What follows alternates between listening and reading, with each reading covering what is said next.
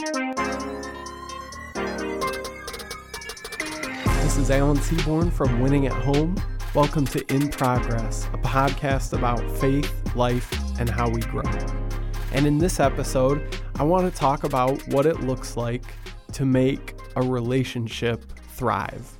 I'm going to be talking specifically about a marriage relationship, but I really believe that this stuff applies no matter what sort of relationship we're talking about. Doesn't even have to be a romantic relationship, but anybody, whether it's a family member, sibling, parent, friend, coworker, whoever it is, this is what it takes to make those relationships thrive. Now, just like last episode, I think I need to apologize again for my voice. I'm hoping I'm kind of toward the end of this thing, but I still feel that uh, gravelly kind of thickness in it. So sorry if that's annoying. Uh, but I want to just get going and talk about what it takes to make relationships thrive by looking at something a psychologist and kind of a psychological researcher who some of you may be familiar with named John Gottman, something that he really came up with or found through his studying and researching. And he came up with something that at the end of this episode, you're going to go, well, yeah, I, I think I already kind of knew that. But I want to talk about it in a way that really hammers home why this is so important for relationships. And so around the, you know, 1950s, 1960s and 70s, divorce in America began to become more and more of a common occurrence. And so, as that was happening, there were a bunch of people that were studying the effects that divorce had on the couple who went through the divorce, had on the kids who their parents went through the divorce. And you can read books about the emotional and the financial and all these different aspects of how the impact played out of divorce on all the people that were involved.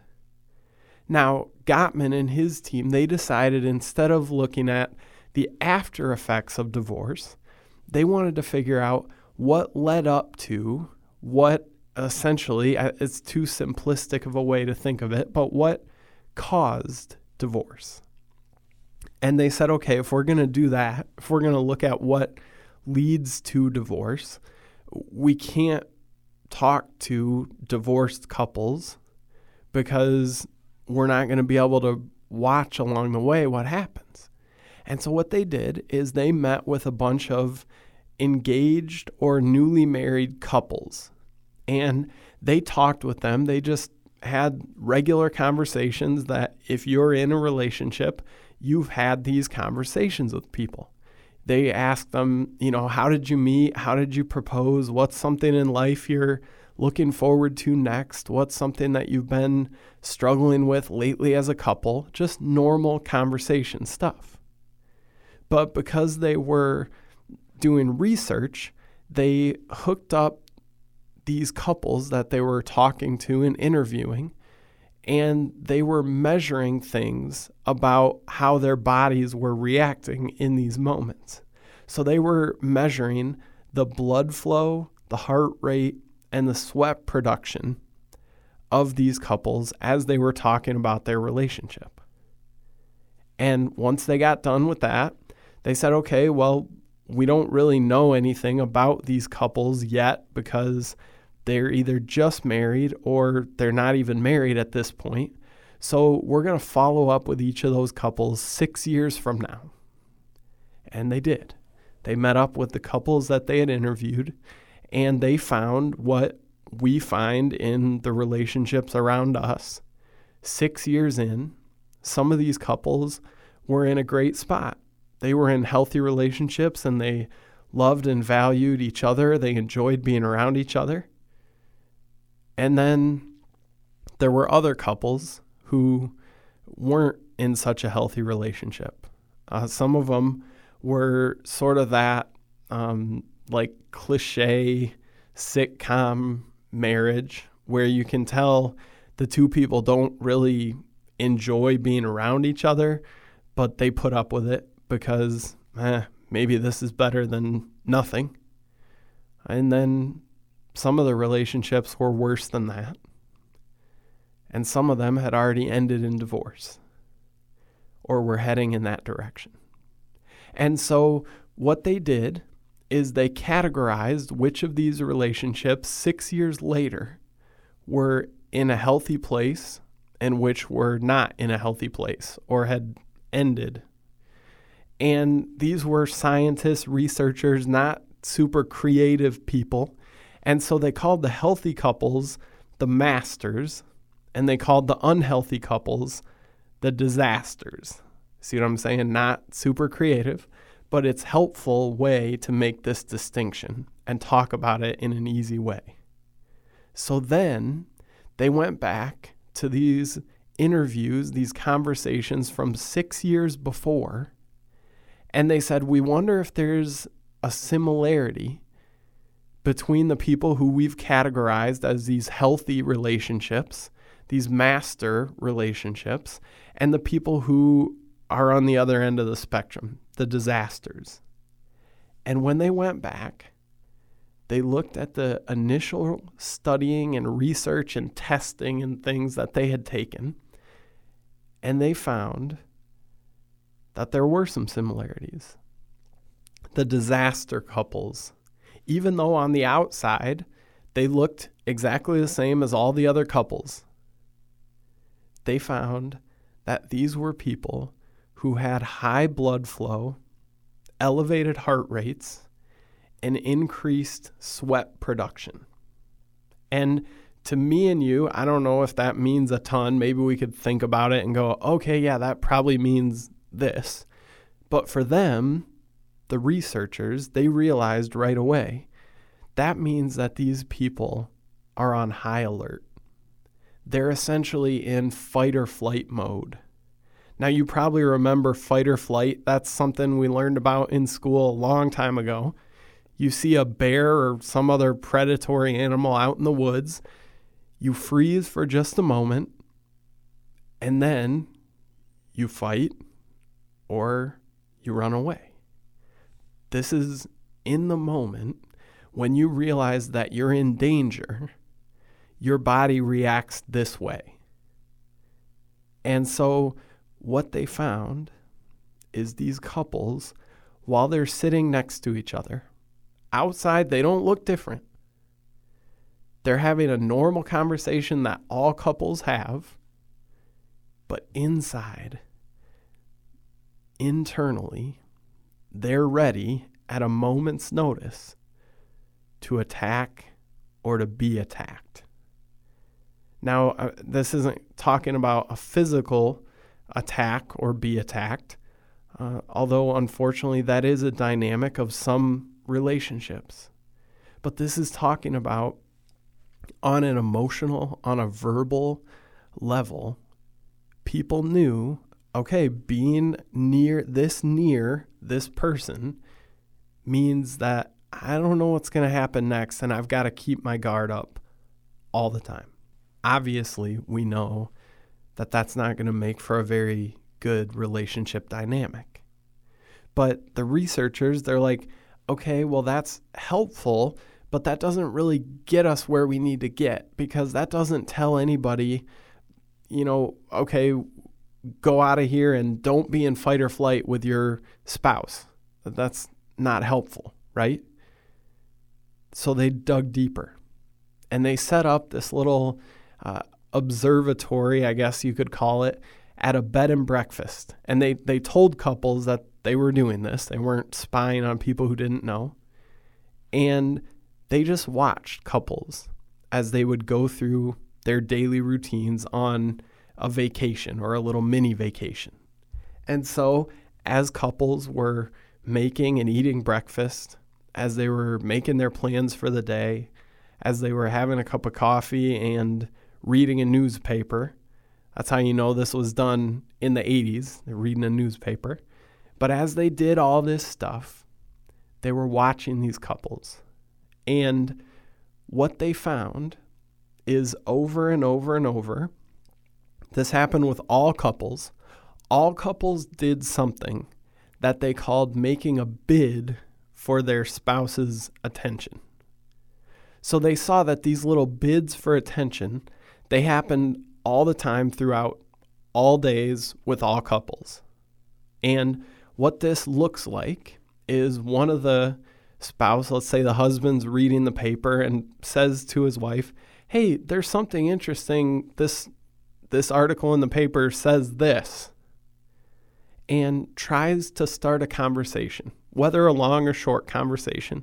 That's what a bid for attention looks like. So, as they're at this bed and breakfast, they watched one couple. The husband was an avid bird watcher. And as you can imagine, that wasn't probably a hobby that his wife shared, right? But he's out in this kind of wooded area for a bed and breakfast and he sees a bird that he doesn't normally see. So he tells his wife, Hey, check this bird out. And maybe you can imagine starts to recite some facts about that bird or, or whatever it is. Okay. This doesn't happen with us, probably. I'm guessing there's not a lot of bird watchers that are listening to this episode, but we all have something that we're into that our spouse or the people around us doesn't really care all that much about. And when we make these bids for attention, like I say, all couples did this. But they found that there was a big difference between the people who were in healthy, enjoyable relationships, the masters, and the people who weren't, the people who were tolerating each other, or the people who were not even doing that very well, the disasters. They found that couples made a similar amount, I think, of bids for attention. I've as I'm saying that, I'm like, I don't know. I might be misremembering that. There might be a difference between the two. But the idea here is the same. They made bids for each other's attention. And there was a difference between the healthy and the unhealthy couples. Because when someone tries to share something like that with you, hey, there's a this cool bird out the window. There's a few different ways you can respond. You can respond positively and say, "Hey, that's awesome. Thanks for pointing that out. I'm glad you got to see that." You don't have to have some big long conversation. You don't have to ask, "Oh, what genus and species and da da da." You don't have to go into all that to have a positive response. But you just engage in some way. Then there's kind of the neutral response of just, oh, okay. Or kind of a blow off response, but not quite, right? It's like you can tell that I'm not really interested in this, but I, am not going to shut you down. And then there's the negative response, which is, hey, you know, I don't really care about birds hey, you know, I don't really care about that article you're trying to talk to me about. I'm not into that. You know that. Or they saw some couples where there was a total ignoring of this bid for attention. No verbal or nonverbal response, period. And then you can imagine that there were moments where there was something nasty or negative or spiteful that was said too.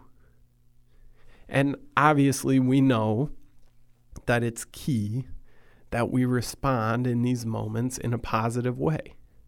But what they found as they watched couple after couple after couple, they found that of the masters, the healthy relationships, 87% of the time, when one spouse tried to make a bid for the other's attention, 87% of the time, they were met with a positive response. It didn't have to be, like I say, a big long conversation, but something. The disasters, on the other hand, only 33% of the time got a positive response. Now, I really don't need to spend time breaking down why this matters, right?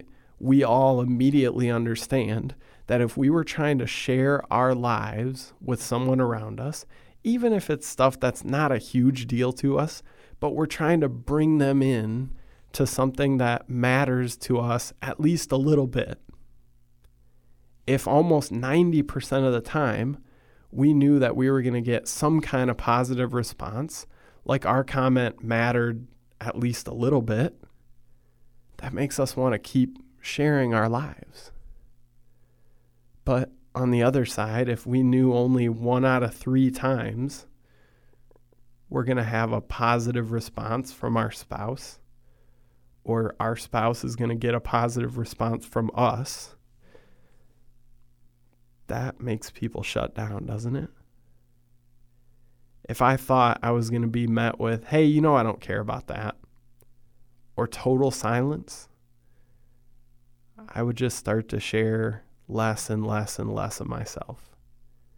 Because I would go, man, I know that they don't care, so why why would I even talk about this?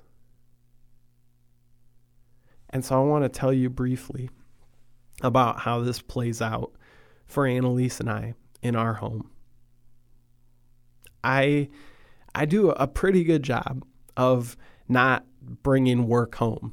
You know, I work on stuff at the office and then there's sometimes if I have a speaking engagement or something like that, I'll be at home looking over my things on my laptop. But usually, if I'm on my computer at home, that means I'm looking at basketball cards online or I'm looking at some uh, you know forum talking about basketball cards or I'm checking stat. Obviously, you see I'm big into basketball. So probably I'm doing something basketball related if I'm on my laptop at home.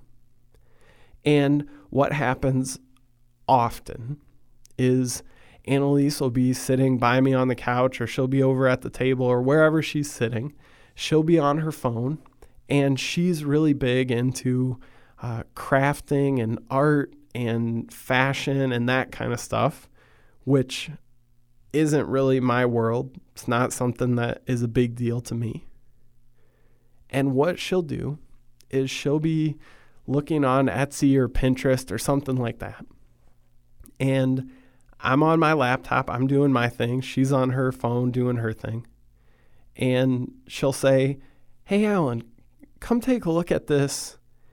She'll show me a picture that is a shirt, but she'll call it something else.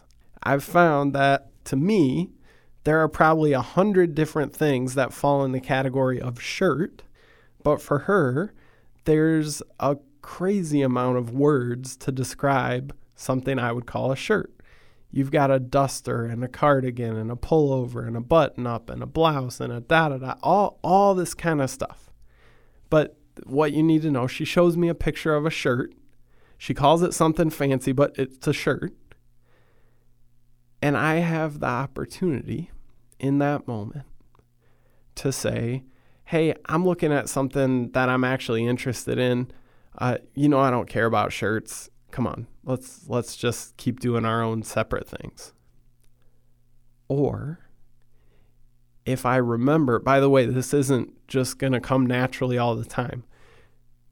But if I remember that what she's doing, she's not holding up her phone and saying, Hey, Alan, do you care about this shirt? She's holding up her phone and she's trying to share her life with me. And she's saying, Hey, Alan, do you care about me? And I have the opportunity in that moment to close the lid on my laptop or even just turn my head and look toward her phone instead of looking at my screen, right?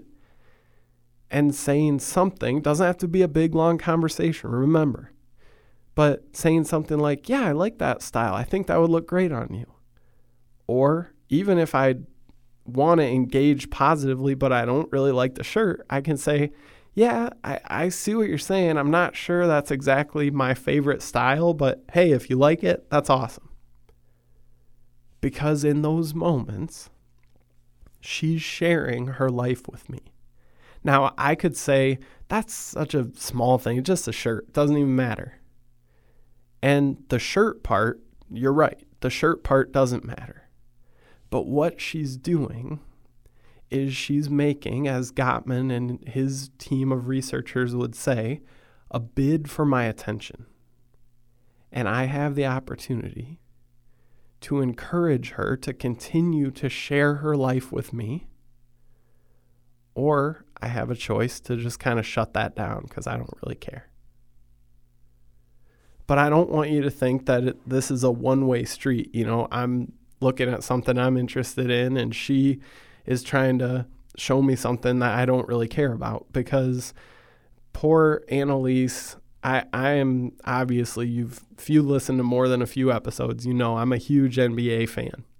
And Annalise knows so much more about basketball than she would ever want to know in her entire life. Um, she knows when when I am confused or surprised by a big contract that somebody signed, she hears about it. I'm like, "What? They got 4 years, 90 million for him? No way. That's crazy."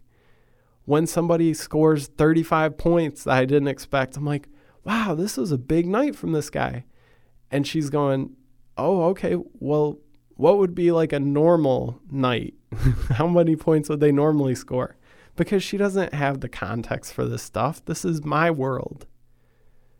And she, uh, you know, in the last maybe, I don't know, 10 or 15 years, the NBA has become much more international. So they're doing a better job at doing camps um, across the world and encouraging young basketball players and helping develop them and all that.